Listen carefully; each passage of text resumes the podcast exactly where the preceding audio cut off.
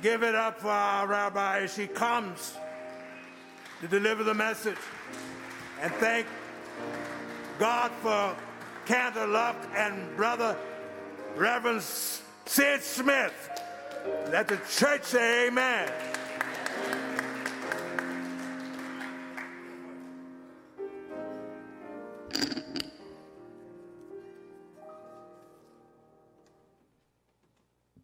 Good morning, Third Baptist. Good morning, good morning, Emmanuel members and all other guests who are streaming in from everywhere. You know, I don't have quite that oratorical gift that Reverend Brown has, the words that just seem to flow naturally from God through him. Me, I write and revise and edit and fret and edit and fret for weeks to get that prayer to come out of my heart and into your ears. Yesterday, when a rabbi and his congregation were held hostage for all of Shabbat, it seemed I might need to rewrite the whole thing. And there is a lot to talk about what happened yesterday, what's happening, this act of anti-Semitism. But for now, let's just express our deepest gratitude that all the hostages came out alive. Amen.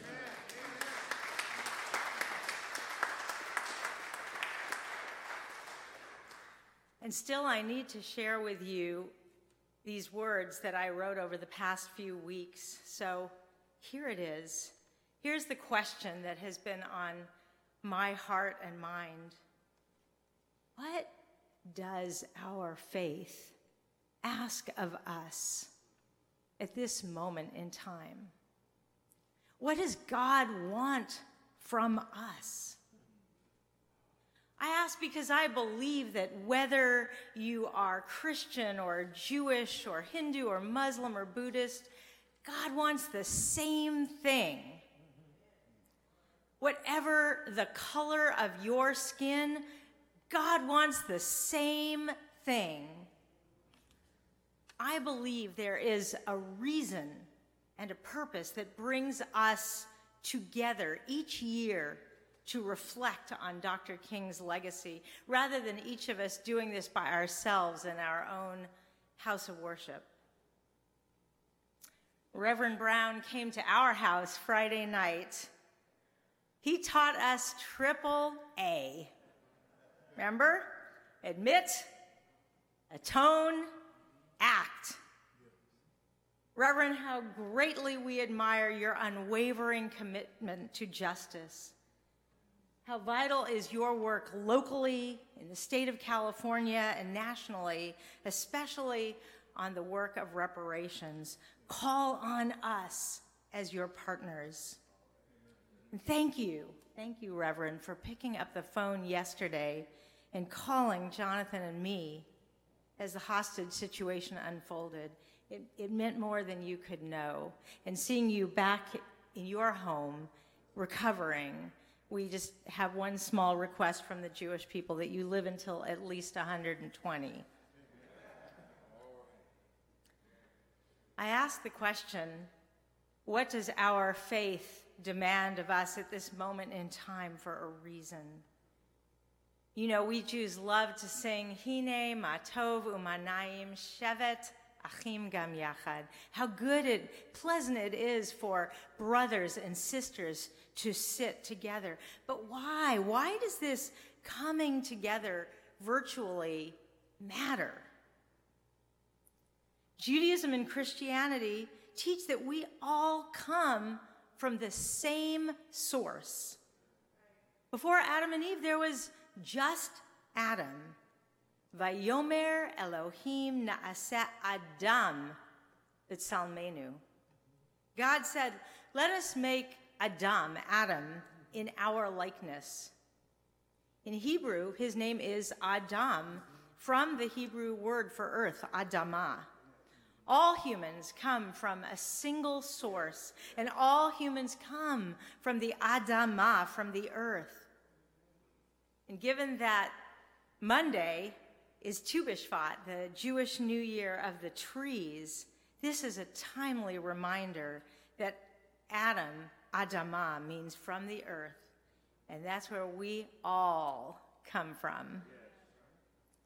Why does our faith need us to know that we all spring from a single source? I found one answer in a highly acclaimed novel I read during this pandemic, Girl, Woman, Other, by Black British author Bernadine Evaristo.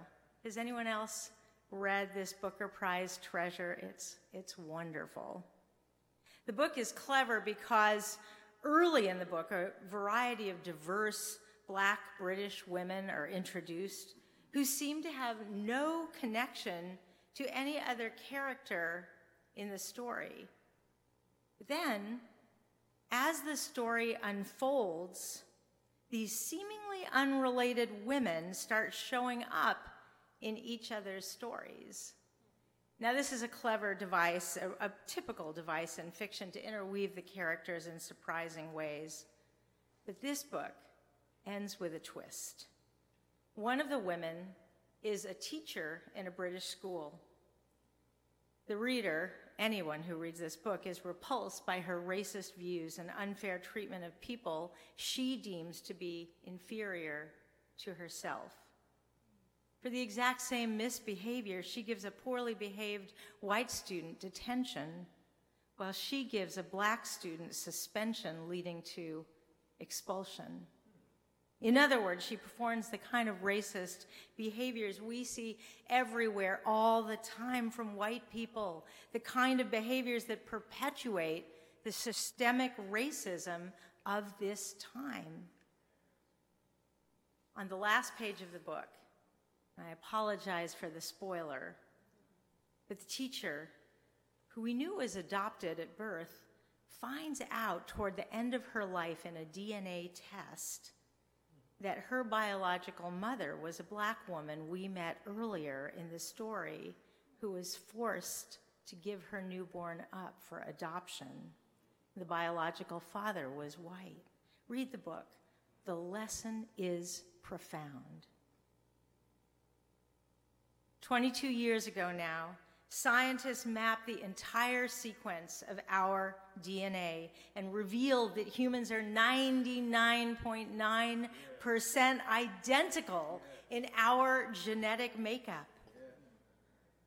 There's a midrash, an ancient Jewish teaching. They didn't have this science, but the rabbis, reflecting on the Genesis story of the first human, why they ponder, is Adam created alone at first?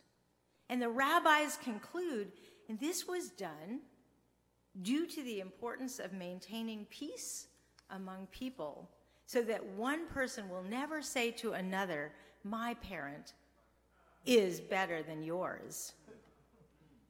Our faith obligates us to remember that we are all ninety-nine point nine percent the same D N A and to treat each other accordingly. No one of us can say, my lineage is better than yours. Our faith demands that we celebrate that zero point one percent distinctions that make our world more colorful, interesting, and diverse. God made us this way. What does our faith demand of us? That we acknowledge the persistence of systemic racism that plays out in our schools, jobs, housing, criminal justice system, among so many places. As Isabel Wilkerson, that great American journalist who wrote Caste and the Warmth of Other Suns, teaches, America is a beautiful home that we inherited, but there is rot at the foundation of this home, and it must be repaired, and reparations must be made. Yeah.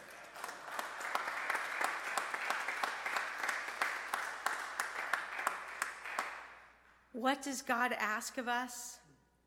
that we teach the full and honest history of our country to our children and to ourselves, and not shy away from the evils of slavery and the aftermath that affects every one of us right now. God wants this of us, that we work toward reparations that acknowledge the ongoing impact of American slavery to this moment in time. That every person eligible to vote has easy access to voting.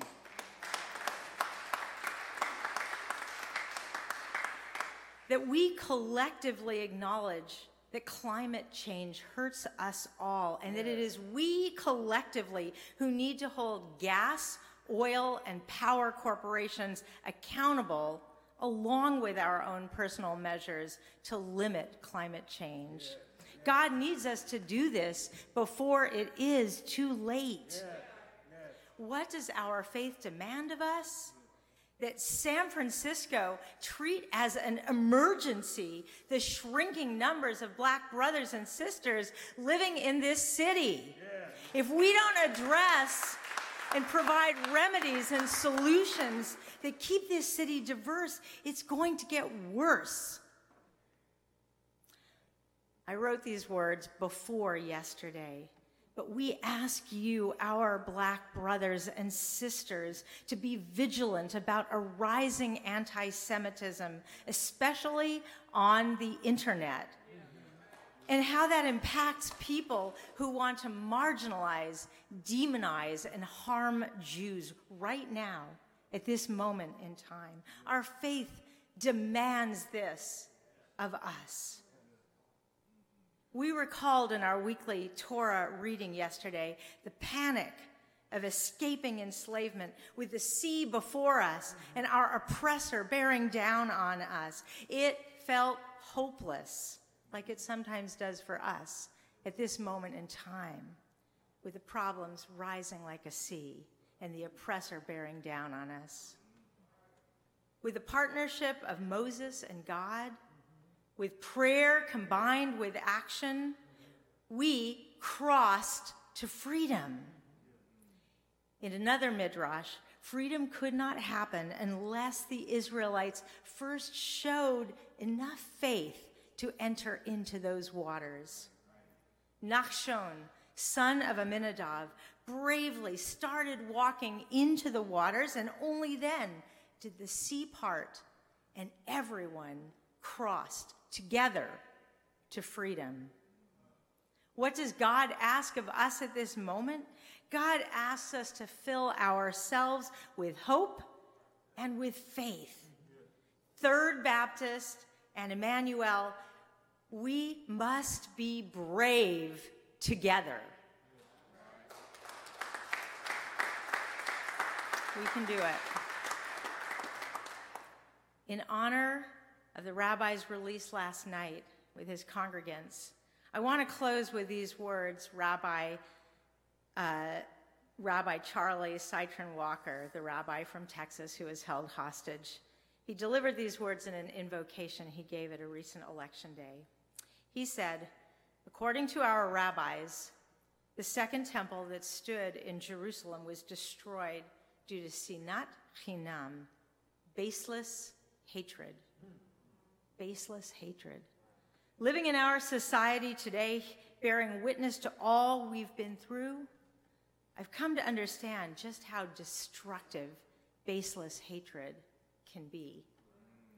And yet I come here this morning, he said, and I say it to you too, with a word of hope, because I know that every religious tradition has some version of the values love your neighbor as yourself and don't hate another in your heart. Fear can be calmed, he wrote. Trust that has been eroded can be restored. Bridges can be built across divides, no matter how wide they may seem. We can be a community, and such work needs to take place here in this room. On this weekend of remembering the legacy of Doctor King, we commit to the path of love, not hatred, That, that is what our faith demands of us. Amen.